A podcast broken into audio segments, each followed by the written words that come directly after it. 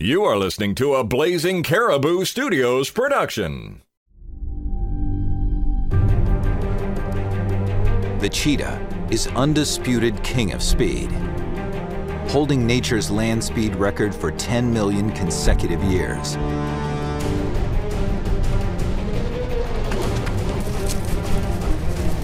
It reaches top speeds of 75 miles per hour. But its acceleration is what's truly impressive. It leaves most of the world's fastest supercars in its dust. The Ferrari, Lamborghini, or McLaren is no match. 0 to 60 in 3 seconds, or just 3 strides.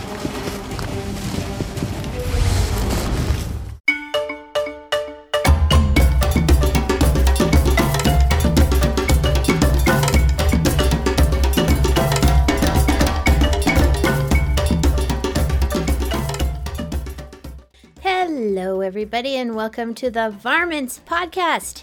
Every week, we do a whole bunch of research to educate ourselves and you, the listener, on all things that creep, crawl, slither, fly, jump, hop, and swim on this planet, one animal at a time. For the next few weeks, our fearless leader, Paul Chomo, is on a little bit of a sabbatical from the show. So, in the meantime, the indie pod community stepped in like bosses, and we have amazing guests for you to listen to. I am completely overwhelmed and grateful for the amount of encouragement, support, and love we've gotten from our community, and so is Paul. Let's get on with learning about animals. I am Donna, and I am not an animal expert. And I am Josh Hallmark, and I am not an animal expert either. well, how about that? Let's go and learn about. Let's go to learn about an animal in the news.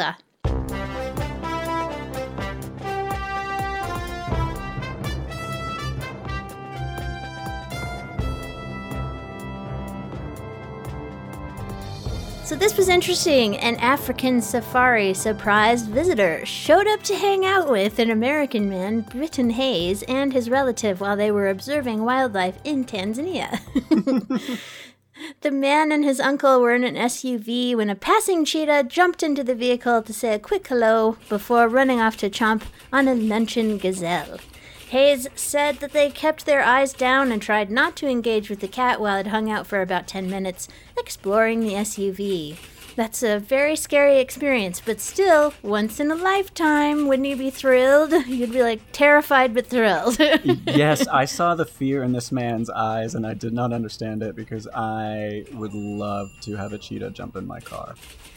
Well, it would be scary because you would be worried that you you don't want to spook it and freak it out or anything. So just, I mean, cheetah are not particularly aggressive. So, I mean, they're more likely to run away if they get scared. So it's it's.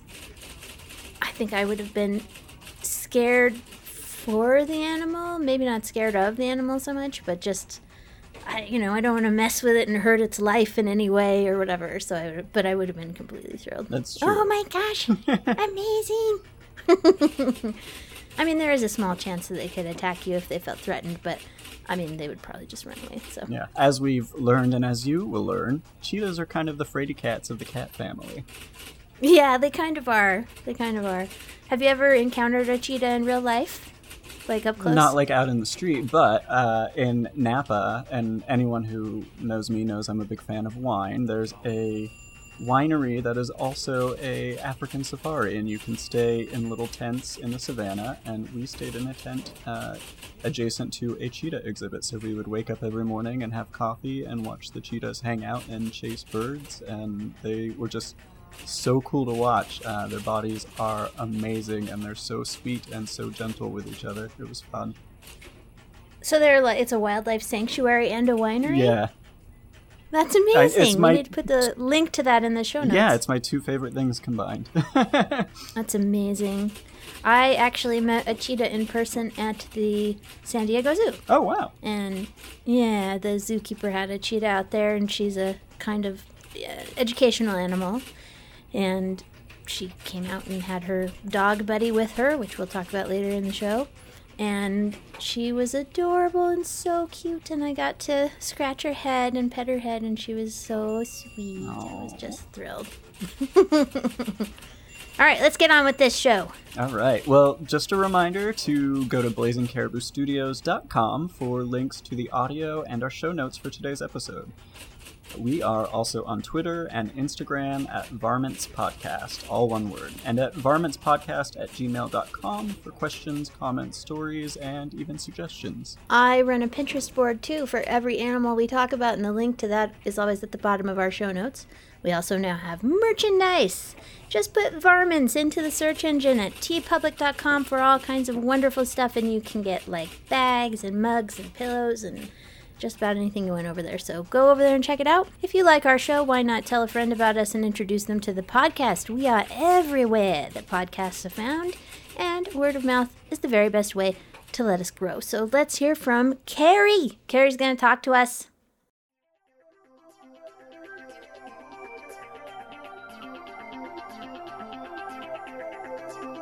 Hey, Hey! let's go get educated on some animals. I know you wanna.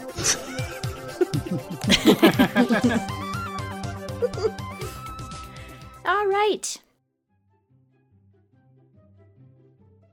The cheetah, which is Esi- oh, I can't pronounce this. Is it Acanonyx jubatus? I don't know if that's the right way to pronounce that, but it's a large cat of the subfamily Felinae that occurs in southern, north, and east Africa and a few localities in Iran. The species is IUCN Red listed as vulnerable, and it has suffered a substantial decline in its historic range in the 20th century due to habitat loss, poaching, illegal pet trade, conflict with humans.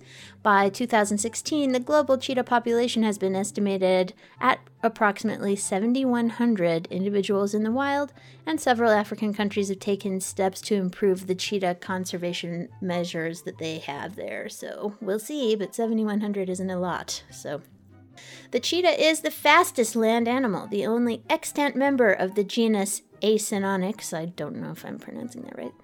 The cheetah was formerly described by Johann Christian Daniel von Schreiber in 1775.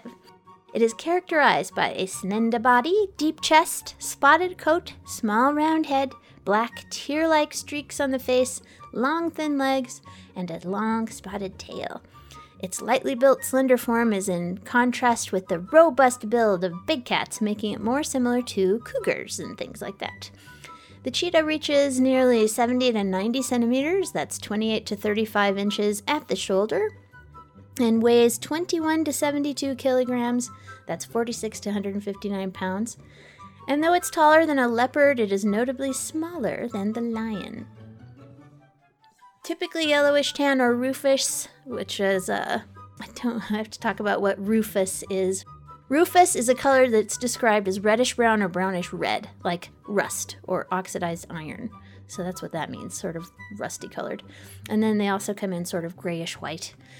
The coat is uniformly covered with nearly 2,000 solid black spots. Amazing. they are active mainly during the day. Hunting is their major activity. Cheetah are carnivores and they mainly prey upon antelopes and gazelles. They will stalk their prey to within 100 to 300 meters, that's about 330 to 980 feet, charge toward it and kill it by tripping it during the chase and biting its throat to suffocate it to death. Cheetahs can reach speeds of 112 kilometers per hour, that's 70 miles per hour in America, in short bursts, and this is disputed by more recent measurements, though. So we're probably going to have to we're, we're going to have to just sort of take it on advisement that that's going to be changing as people have better recording mechanisms. But the average speed they use is maybe around 40 miles an hour, 64 kilometers an hour. They are induced ovulators. That means they breed throughout the year. Gestation is nearly three months long, resulting in a litter of typically three to five cubs, and this number can vary from one to eight. Weaning occurs at six months, and siblings tend to stay together for some time. Cheetah cubs face higher mortality than most other mammals, especially in the Serengeti region. Cheetahs inhabit a variety of habitats, from dry forests to scrub forests and savannas, and because of their prowess at hunting, they were tamed and used to kill game at hunts in the past.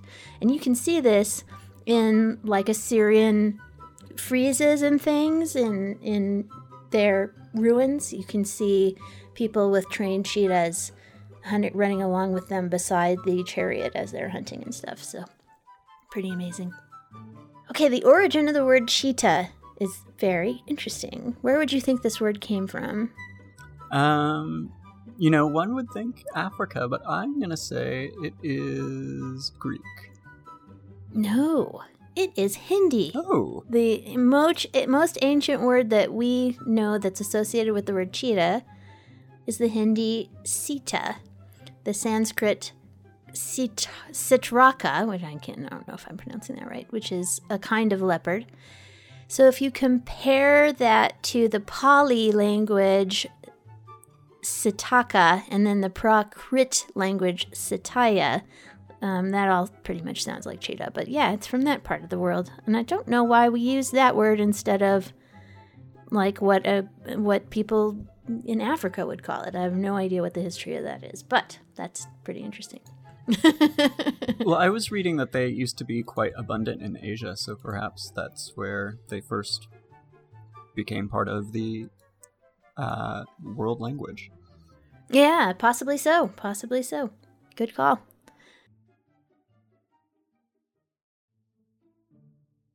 Now let's go ahead and talk about these animals. So, Donna, will you lend me your ear for a minute? I totally will. Oh, you have it. I'm Well, listening. I have an abundance of information on the cheetah's inner ear for you. So, I hear that. we all know that cheetahs are the fastest land animals, as you previously mentioned, um, and that is largely attributed to their lean bodies and unique respiratory systems. However, another huge component in their ability to accurately move at such fast speeds is their inner ear. Ooh. Cheetahs have inner ears unlike any other mammal. Their inner ears are what facilitate their ability to maintain visual and postural st- stability while running at their very, very fast speeds, which some have said maybe up to 70 miles per hour. Others say that's debatable. I believe a really smart woman once said that we're soon going to have better instruments that will give us a clearer picture of how quickly they do move. Um, but in most vertebrates, the balance system contains three semicircular canals in the inner ear that contain fluid and hair sensory cells that detect movement of the head. And researchers very recently found that in cheetahs, these canals are significantly larger Huh. and have a much greater volume, which gives the cheetahs their ability to keep their gaze locked on prey while they're moving at such a high rate of speed. And it also makes cheetahs the only big cats that can turn in midair while sprinting. So that is very cool. We have all had vertigo or known someone with vertigo, and now we can better understand why the inner ear is so important to balance, particularly when you are running 70 miles per hour. Yeah, for sure. But what does the inner ear and all of that have to do with the ability to keep your gaze focused on your prey item? What what's how is that connected? Well, I, I'm sure I'm missing something obvious, but how is how does that work? I think because it's sensing head movement, oh, so it's kind of oh. connecting what the cheetah's brain is seeing to its body movements and not really putting either out of whack. So it's kind of like like if you were walking across a balance beam, your inner ear is what helps you connect what you're walking towards to the movements in your body. Mm-hmm. And so the cheetah's inner ear canals are much larger, giving it a greater sense of stability while doing those two functions simultaneously. Huh. Wow, that is amazing. Amazing! That is incredible. Incredible, incredible, incredible. And now I'll let you have your ear back. Why, thank you.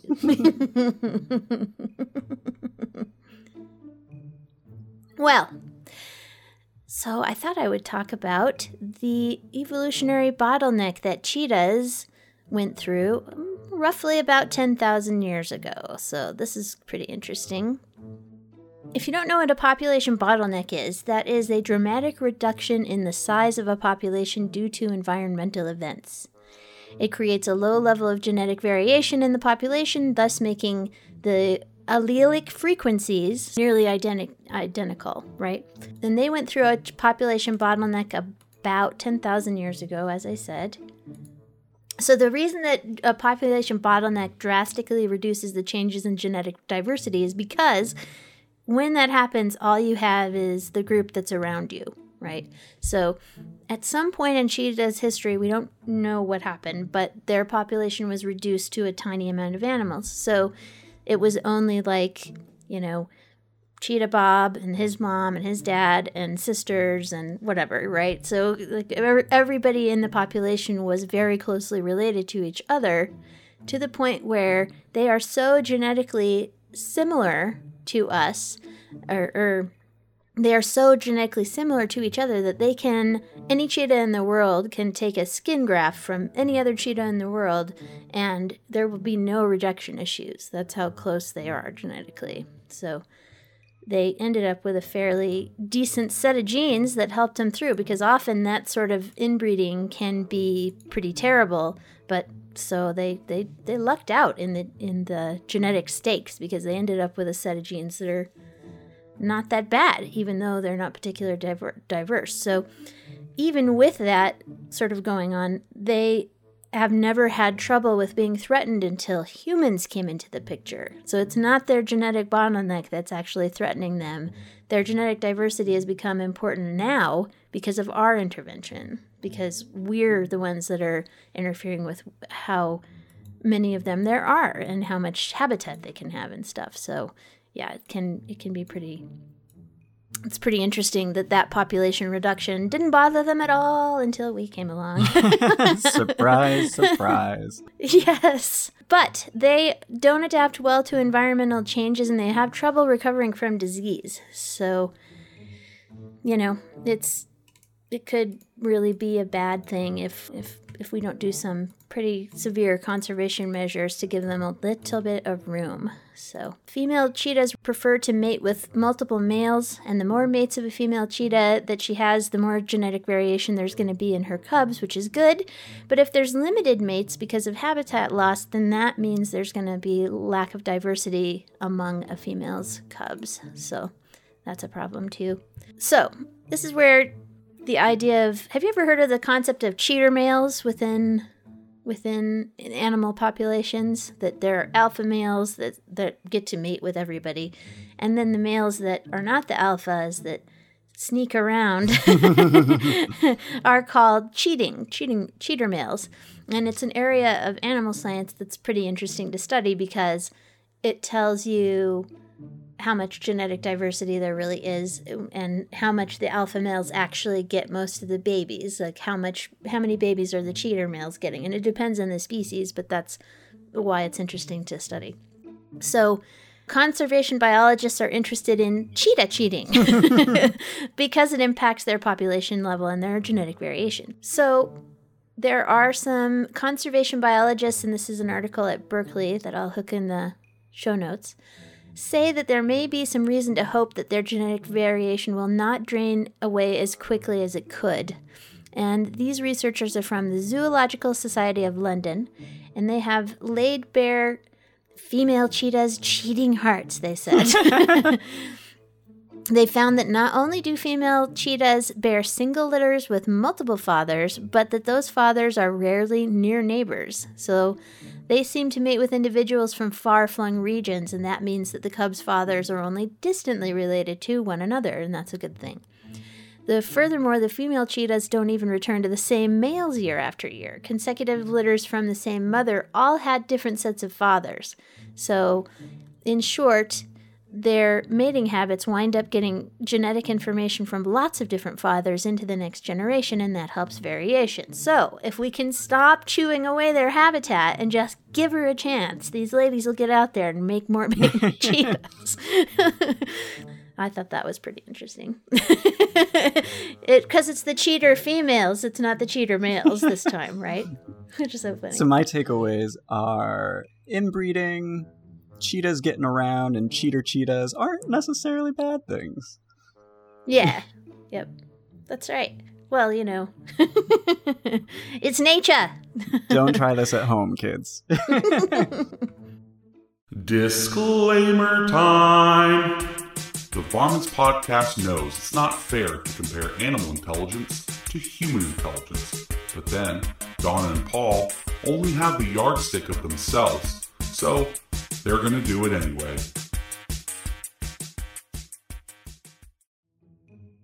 So, what do you think? How smart is the cheetah? You know, I think big cats are pretty smart mammals, and I think they're very industrious. And, you know, I think, and again, as Chris said, we shouldn't anthropomorphize animals, but I think cheetahs have probably, I would say a six in intelligence, but I would say their EQ would be like a nine because they're big, emotional, fraidy cats who sense danger and uh, also Run away! sense some heat with those cheater cheetahs. So I would give them a six Yeah. intelligence and a nine emotional intelligence. Hmm. Well, I think if you're sticking ravens and stuff like that up at like seven, eight, and possibly even nine, we kind of we don't know. I think I feel like there's a really large gap between nine and ten, right? Yeah. So ten is like I can make fire and the internet, you know. so like below that you can do a lot of things but you can't make the internet i i don't think cheetahs are particularly problem solving animals. They seem fairly straightforward. They know how to do their job super well. So i think i'd stick them around four or five even though they're pretty trainable. They don't seem particularly problem solving intelligent to me. So i feel like meh i'm gonna put them a point or two below what you think. But with with your EQ, which this is the first time we've ever even talked about that, I would agree with you. Come on, these guys are the best. They are. They are amazingly emotionally sensitive, and I think that that is just as good as measure of intelligence as any. So And why not? you never know. They could there could have been like a cheetah summit where they had invented the internet, and then they were like, you know what? This might ruin our social skills. Maybe we should just let let the humans have it. yeah, maybe they have more sense than we do.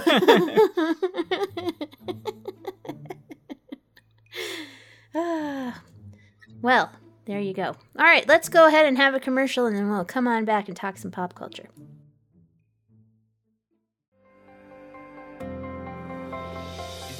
This isn't just a new podcast, it's a community. Hi, I'm Hammond from Beyond the Playlist and Soundography. Are you or someone you care about struggling with addiction or currently in recovery? We are incredibly excited to be launching the Climb Out to Sobriety podcast. This weekly show will give you personal stories of inspiration, tools to help you continue on your sober living path no matter where you are in the process, and information from therapists that have been working in the field for over 20 years. Our goal is to create an online sober living community with the support you want, the tools you need, and the inspiration to keep moving forward at your toughest moments. Climb Out to Sobriety launches this week. Check out our show and our website at climbOutNetwork.com. We are excited to have you become part of our community and share your stories to help others succeed. ClimbOutNetwork.com.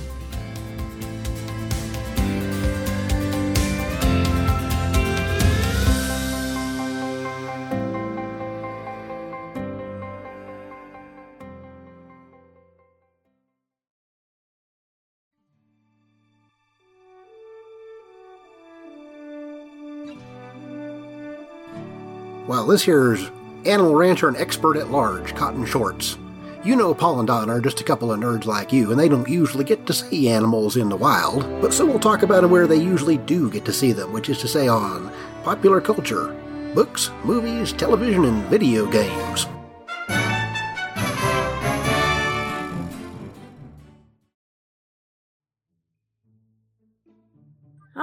Alrighty, well, so what you got? What you got for pop culture? All right, so this is a deep cut, and I didn't realize it until I actually uh, went back into the annals of my cartoon watching history. But it was only on for one season, and I guess that season just hit me hit me at the right age, and it is the Visionaries, Knights of the Magical Light.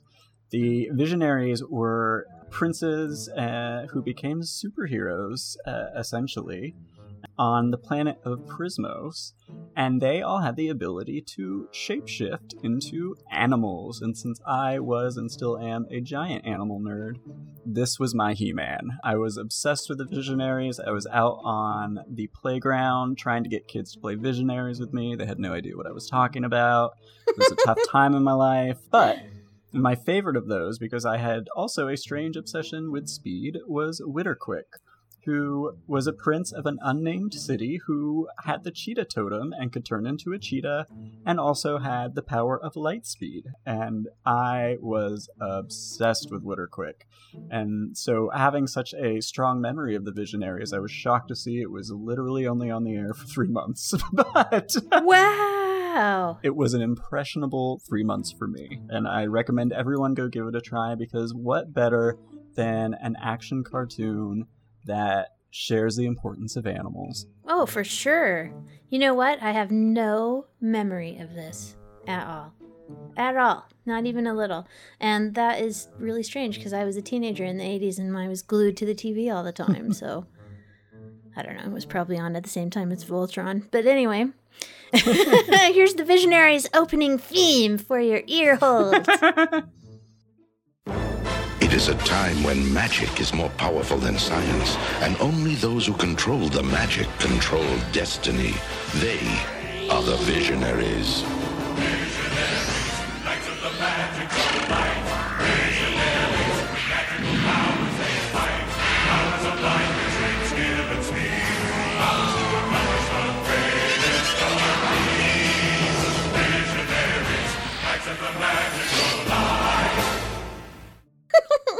that is comically 80s bad, but I stand by it. Ah, I love it though. I love it though. Only those who control the magic control destiny. and the the song, the theme song is killing me. I love it. so, why don't you be a visionary? Knights of the Magical Light. I love it. so, everyone, give yourself 30 minutes of your day and go check out the first episode of The Visionaries. You will probably not regret it for a short while. I will I will binge watch the entire uh, catalog of what there is and then I'll get back to you. Perfect. and we can we can obsess together. well, speaking of visionaries, why don't you tell me who you are sharing from the pop culture? So we're going to see a lady in the upcoming Wonder Woman movie, Wonder Woman 2. We're going to get familiar with Wonder Woman arch nemesis, who is Barbara Ann Minerva, the cheetah. And it's going to be great because Kristen Wiig's going to play her, and it's going to be fabulous. Can't wait. The cheetah is actually a character that's had many different iterations over the years, and so we're not going to go super into the history because it would take way, way, way too long. But the character they're using in the movie is Barbara Ann Minerva. So, Barbara Ann Minerva is a British archaeologist and she is born as the heiress of a vast fortune, of course, in an ancient family in Nottinghamshire. she is ambitious, selfish, and severely neurotic, and she develops a passion for archaeology that eventually leads her to search out the tribe in Africa that utilize a female guardian with the powers of a cheetah. I'm sure this is a fictional mm-hmm. group of people in Africa. a band of marauders kills the guardian of most of what remained of her original expedition, and so, with the aid of a priest called Chuma, the caretaker of the ancient plant god Urzkartaga, takes her place after being told that she would gain immortality. Her powers are conferred to her by ingesting a combination of human blood blech, and the berries or leaves of Urzkartaga. So her transformations are part curse and part blessing, as she experiences severe pain and physical disability while in her human form, and bloodthirsty euphoria while in her cat form. so she's been in a couple other comics as well, but she's mostly Wonder Woman. She comes into Wonder Woman's world when she discovers that Diana possesses the lasso of truth.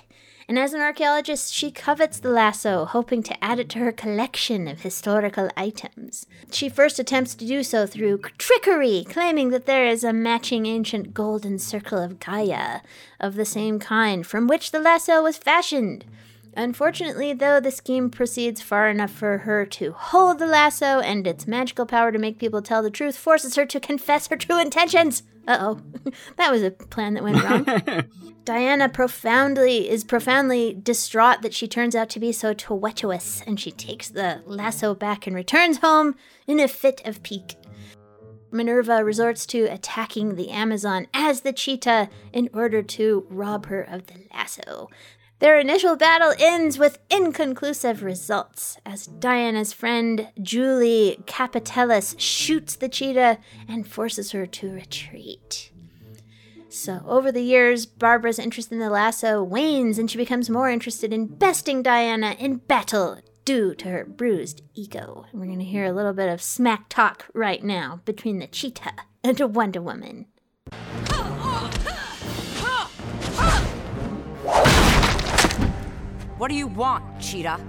To hurt you, Diana. What else?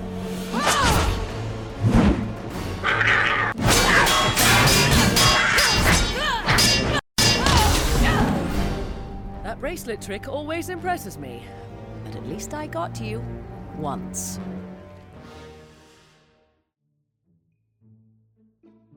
So, there is a heck of a lot of information about the cheetah, and I uh, I completely encourage you guys to go and read about it for yourself.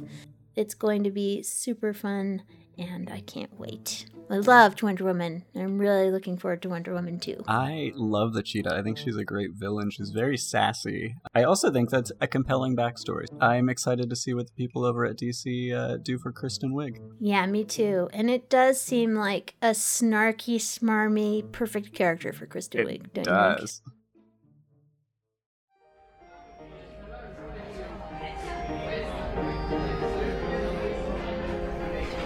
Uh, so, hey, are you gonna eat that?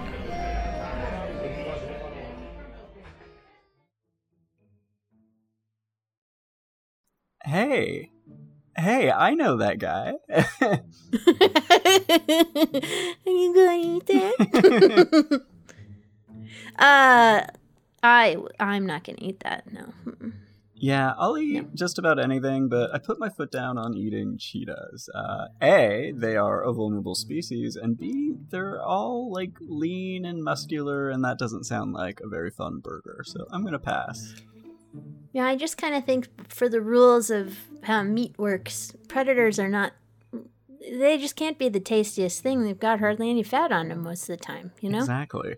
So Uh, I think I would eat a gazelle or an antelope. So would a cheetah. I have that in common with them. would you eat with a cheetah? Yes. Only I would want I mine mean, cooked. cheetah dinner parties. I think that's going to be the next Brooklyn craze. Aw, poor cheetahs. No, we wouldn't do that. He's just joking. All right, let's move on to our animal fact.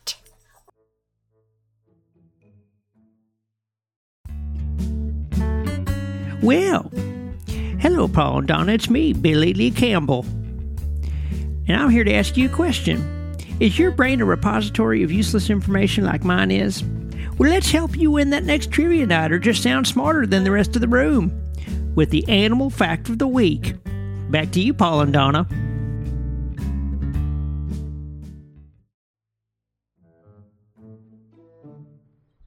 All right. Well, a group of cheetahs is called a coalition of cheetahs. And do you know much about fraternities?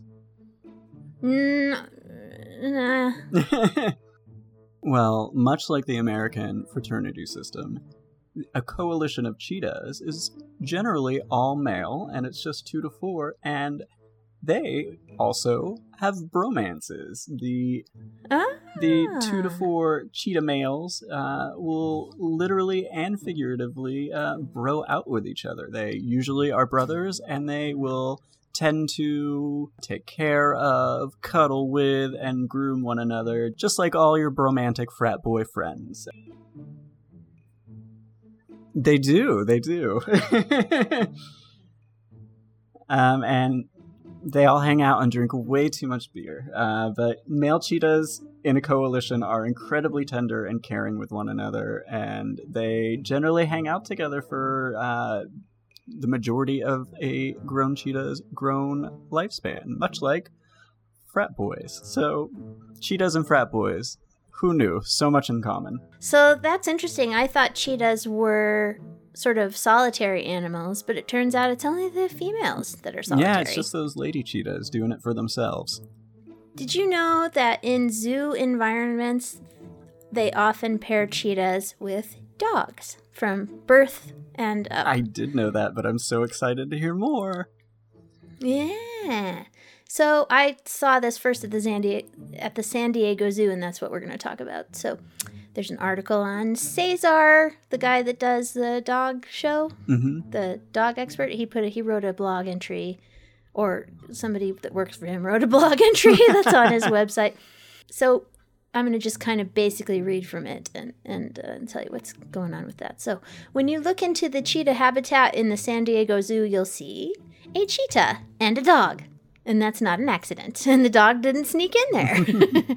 this is part of the zoo's Animal Ambassador program. The San Diego Zoo's animal ambassadors are a special group of animals that are trained to travel to off-site events and participate in presentations. And this is the one of the animals that I encountered when I was there.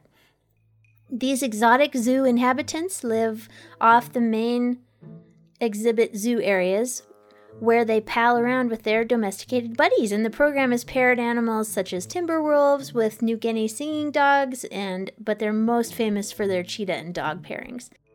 So the science behind dog and cheetah pairing is something that the San Diego Zoo first began looking at about 30 years ago when their zoologists began to notice the calming effects that dogs had on cheetahs. And about four years previously to, to this little article, the zoo kicked off their first official pairing by introducing a shelter rescue dog, Hopper, to a three month old cheetah named Amara. And the two have been inseparable ever since. The pairing process occurs with the matching of a three month old cheetah and a six month old dog. They look for shelter dogs who have a good disposition and are naturally calm when selecting cheetah companions. And the first step is to very slowly make an introduction allowing the dog and the cheetah to look and smell each other through a partition in an adjacent habitat. And then they're given the opportunity for brief supervised visits where the handlers allow them to sniff and investigate each other. One of the zookeepers said, Pretty soon, when someone throws a ball, they both go after it, and then when the people go home for the night, the cheetah gets to cuddle up to his big ball of fur friend and use him like a pillow.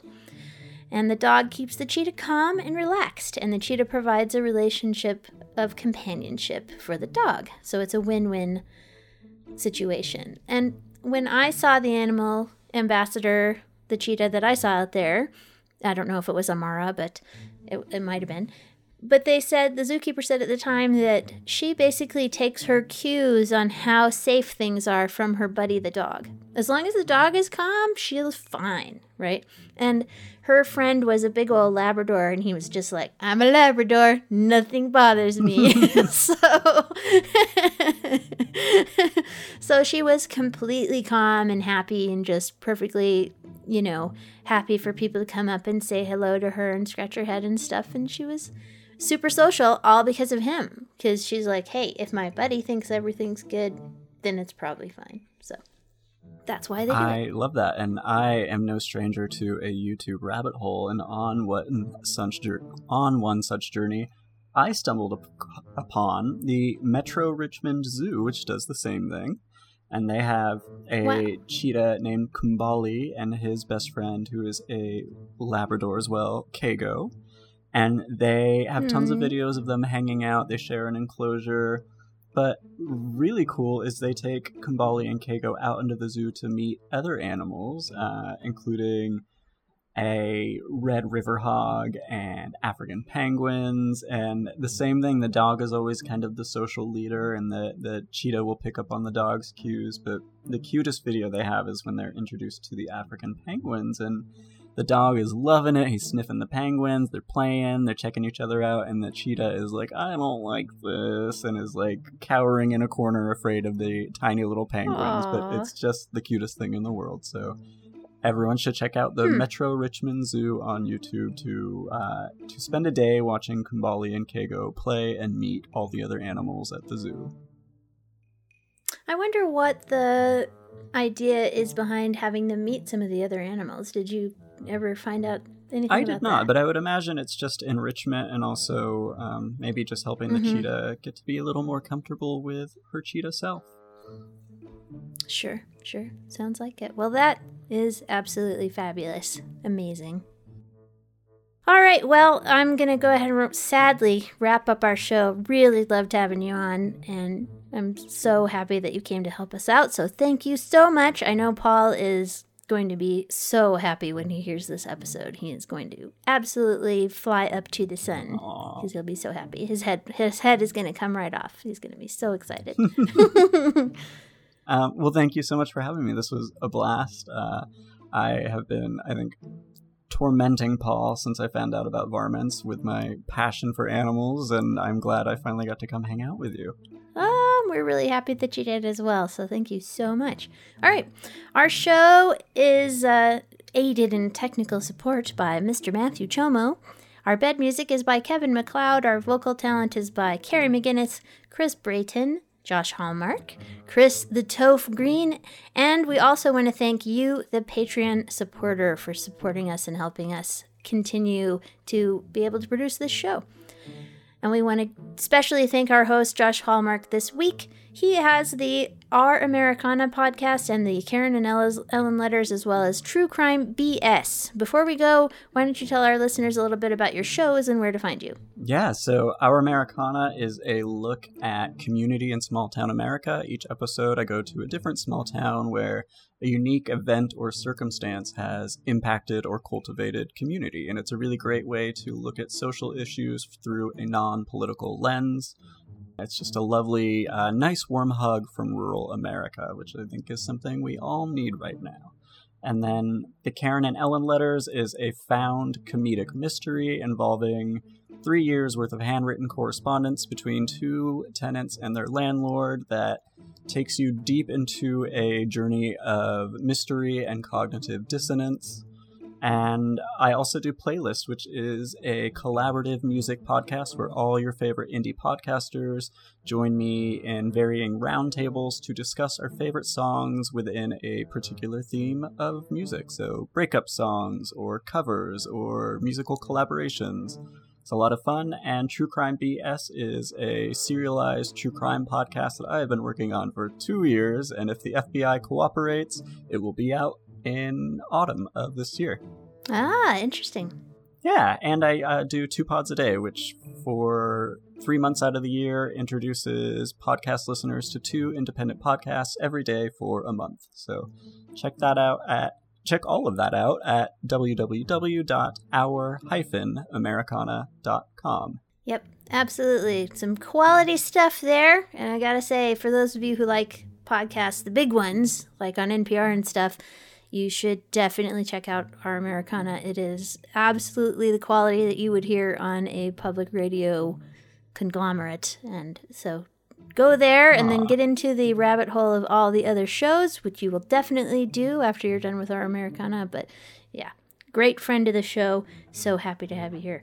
Let's go to the Rugrat Corner. If you have a Rugrat that's eight years of age or younger that wants to be on the podcast, send us a message on Facebook or email us at varmintspodcast at gmail.com for details. We make it very easy for you and your Rugrat to hear their voice on the podcast. So now we're going to hear from Sammy, who is Chief Executive Fish Nerd Clay Grove's little girl. Let's take a listen.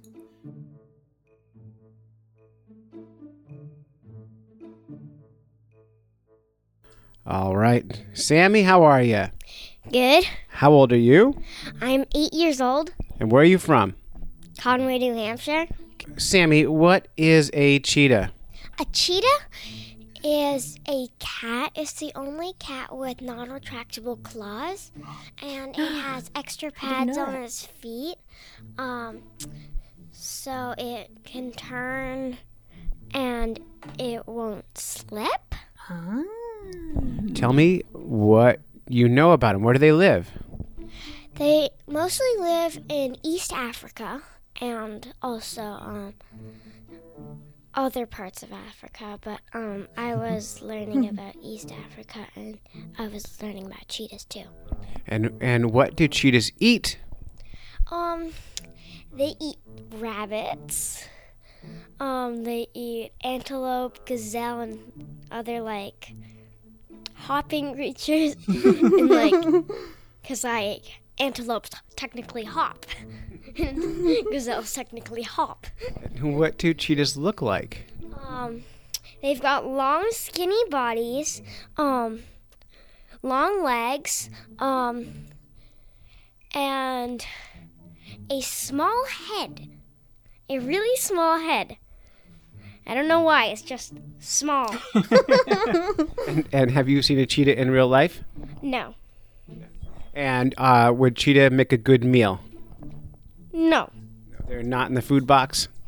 Not for me. But um people used to um used to um make cheetahs um hunt for like them and not let them and then the person who was like making them hunt for them wouldn't let them eat so that's why they hunted so much All right. Well, thank you, Sam. Is there anything else you want to tell us about cheetahs? Yes. um cheetahs have to like eat quickly because there are li- um lions and leopards that live with the cheetah and um they're act- she's um a cheetah is actually prey for a lion and a leopard Okay. And one more really important question: If you had a pet cheetah, what would you name it? um bob bob the cheetah Sammy really did her homework. She totally did. We totally learned stuff. Amazing. Sammy, you're the best. Hey, thanks for listening, guys. And until next time, Be nice to animals. do it. You've been listening to a Blazing Caribou Studios production. Support and subscribe to our Patreon at patreon.com slash blazing caribou studios. Their initial battle, their in, battle, battle. They had a battle. It was a really, really fierce battle.